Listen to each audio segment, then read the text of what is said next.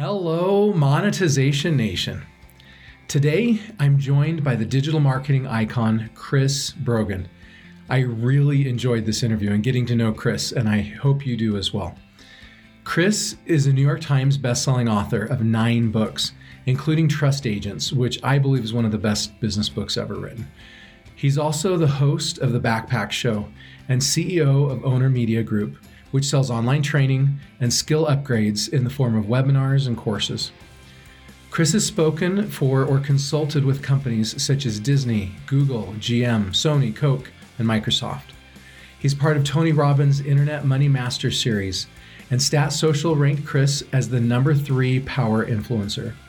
Forbes listed Chris as one of the must follow marketing minds, and his website is one of the 100 best websites for entrepreneurs.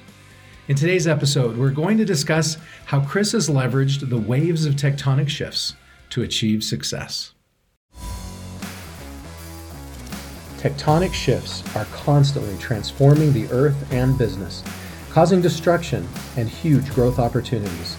I'm Nathan William, the host of Monetization Nation, where we learn how to leverage business tectonic shifts to transform monetization. What an honor it is to have you on the show today. Thank you so much for joining us, Chris. Someday I'll catch those other two. I don't even remember how that list worked. Thank you for having me. I'm so excited to be on and so thrilled to get a chance to talk with the people that you spend your time with. Yes. Uh, can you just quickly share something with us that you are super passionate about? Every day of my life, I am passionate about helping companies, and no matter what size, how to try just to be a little more human at a distance. How do we how do we bring just a wee bit more humanity into what we do? I find that probably even some of the other guests you've interviewed they're all about you know how do we mechanize this? How do we automate that? And automation's great but in my mind it's always this to automate is human because then i have more time to connect with people. Yeah. Right before this call you know what i was doing? I was talking to someone who said they felt bad because it's her wedding anniversary and her husband died a few years ago. Oh. just calling her there's nothing to it. There's no business to it. It was a conversation. Has nothing to do with work. Has nothing to do with being Chris Brogan. But I feel better about that than I do talking to somebody about demoing their software. Yeah. So I feel like companies have such an opportunity to reach out and be human. And I think we blow it so many times. And so I'm always looking for how do I help a company systematize that part of their business? How do we act a little more human? Okay, well, before we go on, what are some secrets and strategies you would share for companies about how they can be more human? First off, eh, you know, training out any kind of support platform. So remember that support is always a cost, right? It's never it's never great to have to spend money on support. So that's why we automate it. We tend to send it to places we, you know, have other countries answer the phone, or if we can, try to have no phone the minute someone feels like you're not there to help them when they're having a rough time, that's a problem. So make your support system a lot more human and connectable. Second off, as you're as you're selling anything, eh, in, beyond just features and benefits, make it easy to reach a person. Make it easy to be able to ask those questions you might have. I don't know why we're so terrified of getting somebody in, into a one-to-one real-time conversation where that might actually clench getting that card and getting them to put their money down on the product that you sell. I am perpetually impressed with how some companies do that. Tony Robbins, you mentioned uh, the Internet Money Master series that I was part of. I was in a hotel room one night and I saw one of his infomercials. This is years ago. Saw one of his infomercials and I said, "Man, I wonder how he does it." So I called. I had the best conversation experience I've ever had for someone trying to sell me one of their info products. Like I never felt so personable on on an a scripted, pure for trying to make money kind of a process. And I thought, man, if this is Tony selling to me, then imagine how personable it's going to feel when I'm inside, when I've already paid. You know, imagine how great the whole thing's going to be. And I just think that there's just so many opportunities to not act like a strange robot creature. And we just have to keep looking for them. Yeah. I love that hopefully we'll cover that a little bit more in this episode. Um, tell us your story real quick. Give us the Reader's Digest version of of how you became this amazing entrepreneur and influencer. all the way through it's stories look so great in retrospect like if you if you go through some years of time and then you look back at you could pull a thread that wasn't there and make it look great so i'll do that uh, i worked in the telecom business for a long time i worked in Ma Bell back when that was a thing so new england telephone then NYNEX i worked in landline telecom and then wireless and all along the way i was always reading and learning from these these business gurus, you know, the Tom Peters of the world and those sorts of people. I was buying Fast Company magazine and uh, Red Herring when that was a thing in Inc.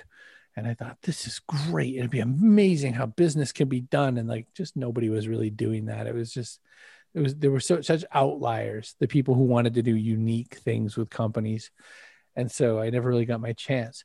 And then while I was at the wireless telecom, I was I started a, a project. Uh, well, a little bit before leaving the wireless, I I launched my first blog in 1998 when they were calling it journaling, and nobody cared. Like it just wasn't that interesting to anybody for years. It like took me eight years to get my first 100 readers. And then I started a podcast in 05 and I thought podcasting's amazing. Like you can really do some cool stuff and nobody cared. So I started an event called Pod Camp with my friend Christopher Penn and on the second day of pod, who I just had lunch uh, meeting with today, and uh, over Zoom, we I met a millionaire Jeff Pulver who had run a conference called VON, which was for voice on the net as well as video on the net, and he said, "Hey, come away with me, come join the circus, let's have fun, let's run a conference." And I said, "Great, I'm in. I quit. I'll do it." And I immediately started working with some of the biggest brands in the world with Jeff jumped to another company about a year or so later because we were just a little too early 2006 2007 was just a little too early for people to think that internet video was super important and then i worked at another company when i jumped ship there i started running a part of their consultancy around things like digital media social media how that really nifty new wave uh, things like twitter existed so to catch us up the rest of the way super fast is people started asking me questions as to how it applied to their business. So I would work with uh, Google, I would work with Microsoft, Coke, Pepsi, Titleist, those kinds of companies, all the logos you really want on your slide when you show the companies yeah. you work with. And it was all the same kinds of questions like, what do we do with this stuff? Like, is Twitter worth it? And, and, uh, I was able to show where there might be a little bit of magic in that old silk hat. And I also showed things like content marketing and how you could you could reach people by making interesting content or i showed people that community based interactions were really important and that you can't just throw out a whole bunch of blog posts and hope people like you you've got to try to nurture some opportunity so i've been doing that uh, in some form or another since like kind of officially since 2007 i started my first uh, company that i ran 100% myself in 2009 and i've run five or six different iterations of a corporation since uh, and even today, I, I, act as a brand strategist for a couple of different companies, and I do content creation for a couple more. So that's what I've been doing. I love stories like that. Um, you mean Chris Brogan wasn't born Chris Brogan? Chris Brogan worked at a telecom company. Chris Brogan evolved and saw opportunities and seized opportunities and and kind of rode the wave of those opportunities to become Chris Brogan? I was early on a bunch of those waves, and I never, you know, it's really important. I'm not a big fan of sort of the bleeding edge, like, you know, must be the earliest of adopters. In fact, I poo poo so many platforms that people think are the greatest new thing. Oh, Snapchat is out. This will be great. And I am always like, mm, I don't see it. And so I get this kind of weird, grumpy old man uh, appellation as it relates to that. Someone will say, This clubhouse, this is the new thing. Is it though? Now, that one might be, who knows? I don't know. But I, I could tell you that I think instead of just being early to the pile, what I've been so willing to do over and over and over again is fail, be wrong, look stupid. And I get there faster because of it. Like I'll, I'll try something and I'll be like, oh, that didn't work. And I just say to the world, that didn't work. Here's my next plan. And I got to everything faster than a lot of other people just by being willing to fail in front of everybody and by being willing to try new ways. And I think that that's what separates me from all the people who kind of came up in my spaces. They were still trying really hard to preserve their reputation. and I built my reputation around falling right down a hole in front of mm-hmm. you and just showing you what comes next. Yeah. Okay, so you just mentioned that you were really early in writing some of those waves in. And on this show, our, our main focus is digital monetization. Mm-hmm. And we talk about kind of the vehicle we use to help us achieve digital monetization is called, we, we call it tectonic shifts or leveraging tectonic shifts. And so think of you know tectonic shifts in geology and how those can cause destruction like earthquakes and volcanoes or how those same tectonic shifts can cause massive growth like mountain formation and so we use that analogy and talk about the the tectonic shifts that are changing the business landscape.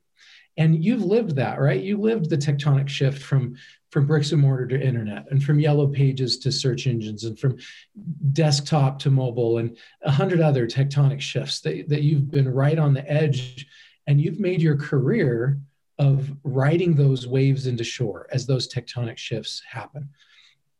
And I, I think that's one of the reasons I, I look up to you so much and and one of the reasons i love this book so much trust agents um, I think you were ahead of your time with this, just like you were ahead of your time with podcasts, right? And you kind of had to wait for the world to catch up with podcasts. I think the biggest tectonic shift that the business world is dealing with today is credibility marketing. It used to be 20 years ago that businesses would buy a whole bunch of advertising and then use that reach to tell the world how awesome they were. And, and it worked.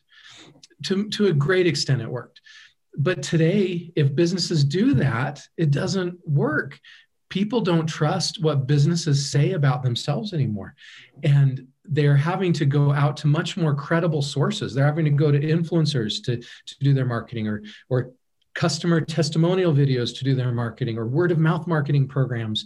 They're having to get the people that are much more credible than they are to their target audience to communicate their message. And and that's what you do so good here in trust agents is you you talk about this and you're now in the 10th anniversary edition because you are so far ahead of your time. And i think the world's finally caught up to you on credibility marketing Nathan, that was a stupid idea writing a 10th anniversary edition. It was, oh man, you go and you look at your book and you're like, I mentioned so many technologies that don't even exist anymore. I was like, what an idiot. Like, why did I say I would do this? It was you might as well eat an entire package of Oreo cookies and then start flossing your teeth. It was like the worst. But the book needed updating, and yeah. I was very honored that they allowed me to update it. And what there's so many things we couldn't have predicted. We couldn't have predicted fake news. We couldn't have predicted that in the face of science, humans would be like, nah, I don't think so. And that was just mind blowing. When you talked about influencer marketing, one of the things that I find ongoingly fascinating about things like influencer marketing is that you know for instance i had a few i had a few brushes with it where a company would you know want me to sponsor something or, or, or represent something and i would say I, well, I would i would make videos and i would say i don't know why you should go i did one it was a, it was a paper shredder and i i put it on my exercise ball and so it's like gonna fall over the whole time i'm doing the video and i said I don't even have any paper in my house. So I'm just to shred the manual. And I said, Well, I shredded the manual. And then I said, Oh, I don't know what else I should show you because, like, I just ate the manual. So I don't know what else I could do. Evidently, I could eat paper. That was the video. And the humor uh, was good for me. Uh, you know, Fellowes never sent me another shredder uh, because, you know why? Because they shouldn't have sent me the first one. Like because one has a massive following has nothing to do with because they're the right person to talk about your product. The, it's always been broken. It's always been weird and wrong. And uh, i'll give you an example uh, and it's not in front of me and i was so stunned that it's not. I, I drink out of a yeti mug yeti makes great mugs they have a great thermos they cost way more money than the regular similar looking kind of mug and you know that whole hot stays hot cold stays cold that's totally true. If I put something cold in it with some ice cubes in the morning, at seven at night, I can make it tinkle, tinkle, tinkle because, like, that's how good the mug works. I like, I will talk to you endlessly about a stupid mug I drank out of. And Yeti could care less because they're they're covered. They have enough marketing. They don't need me. But if you're gonna look for influence influencers and influencing, It would be so much better if we did it the other way around. Who's talking lovingly about my product? I'll give you an example that I had from me. Uh, last year, I launched a brand new video show in March. And as it was evolving, somewhere in the summer, I made a quick video, had nothing to do with anything. But I said, man, I had not had Johnsonville sausage in a long time. Is that delicious or what? And I said, I wonder if I could get them to sponsor my show. So I start this campaign up where I start pretending Johnsonville's a sponsor. And I'd be like, this episode not sponsored by Johnsonville. And I would show some of their product or something and whatever. Johnsonville got wind of it on Twitter and said, Oh, that's hilarious. We'll send you a t shirt and a postcard or whatever.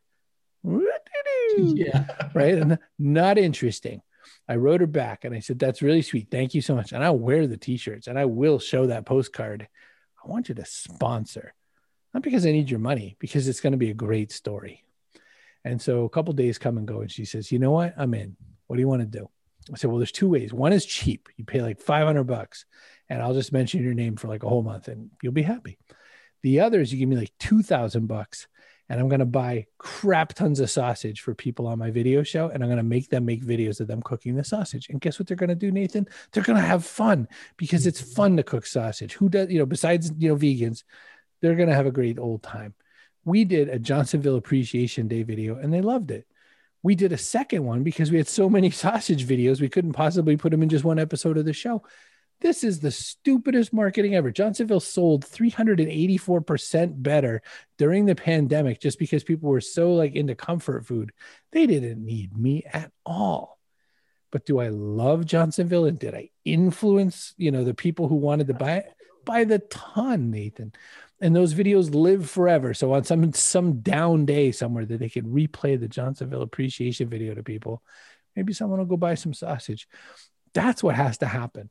And as we're looking to make money, and if we're hoping to be an influencer, be an influencer to things you love.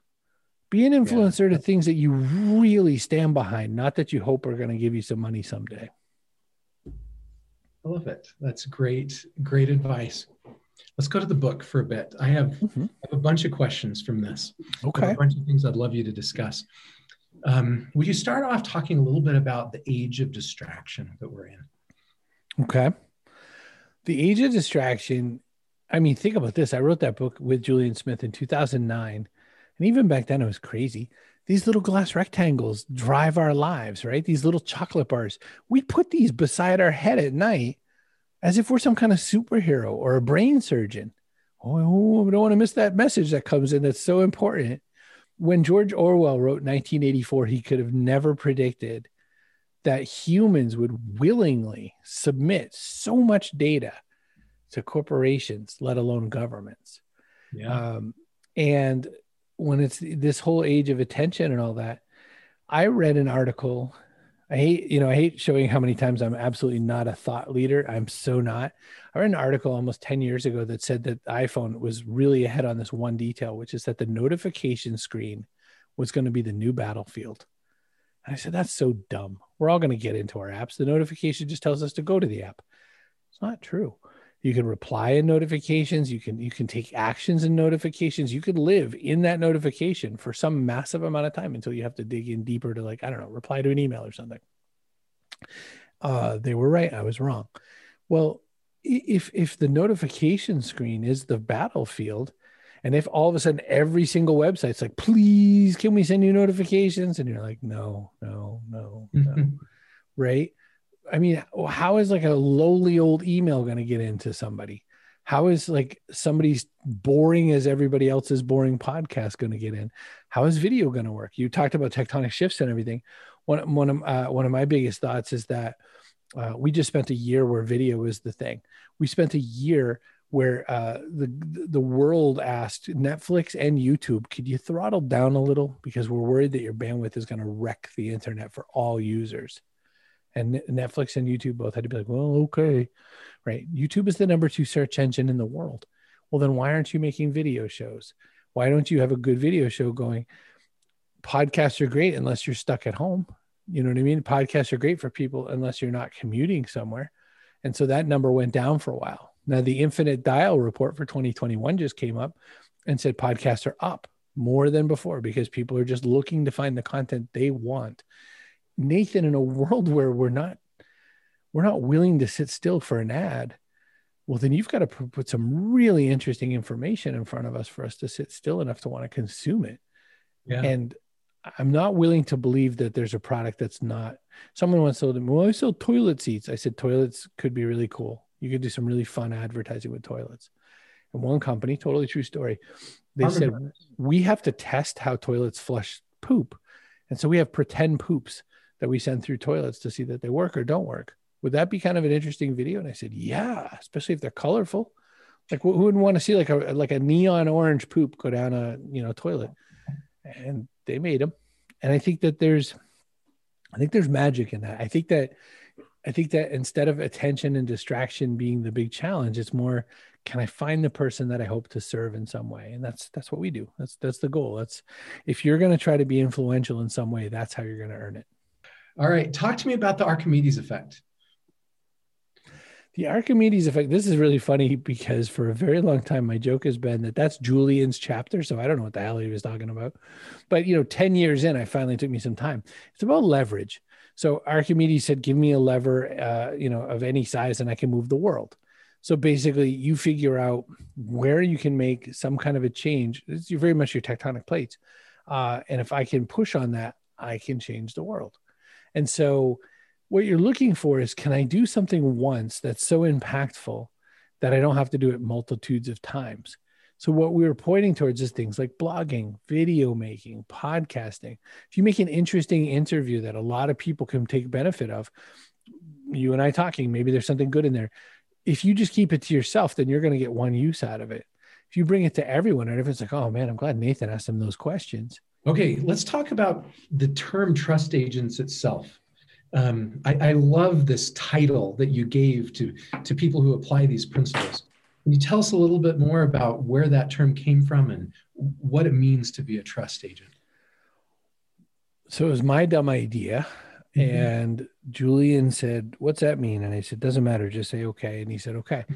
And the idea of a trust agent was simply this idea that there's company, there's faces of companies, you know, back in the days of Google, a little bit older, Sergey and Larry all the time, right? And then they brought in Eric Schwartz, and people thought, well, I guess that that's the people, but that's not who we got information from.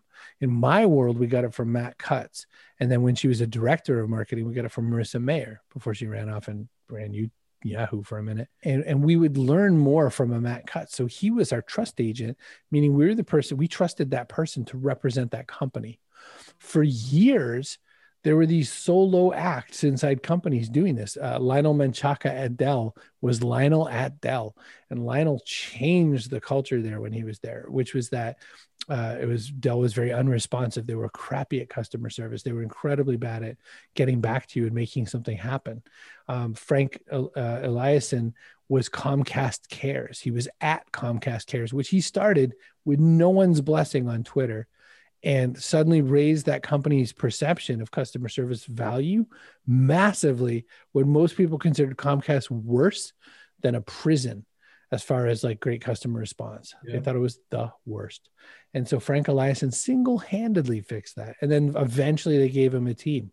And we we had names of this for everybody. Morgan Johnston at JetBlue, um, there's just all these names that makes me feel old like og because they're like a decade or more old now and that none of these people work at these places anymore. Yeah. um, but what happened was companies had the opportunity and then most of them skipped past it. Most of them didn't do it.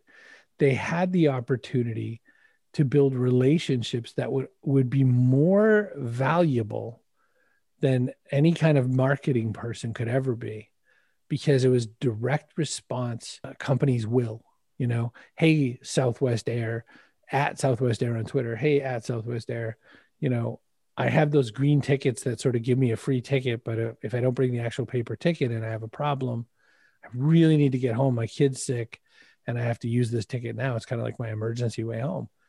No problem. We get you covered.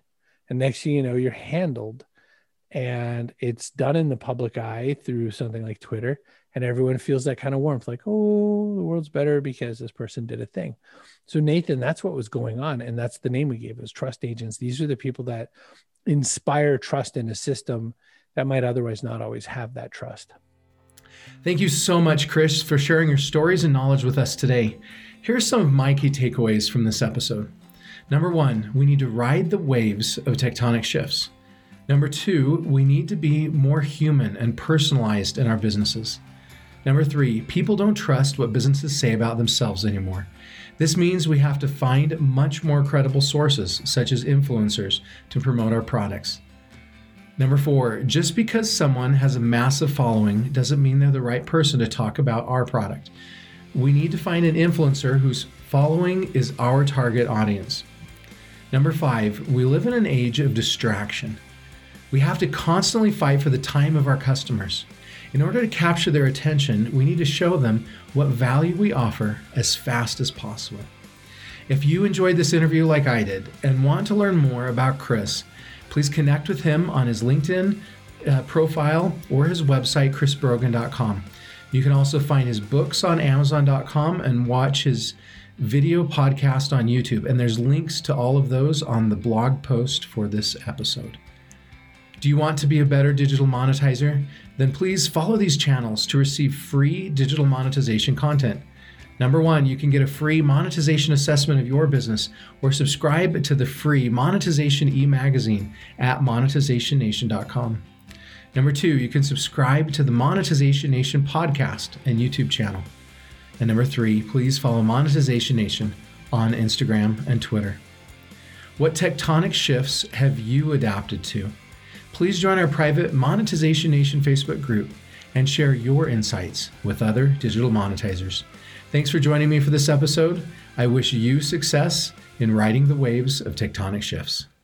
Do you want to become a better digital monetizer? To receive great monetization stories and secrets, please go to monetizationnation.com and join free. And if you liked today's episode, please subscribe to the show and share it.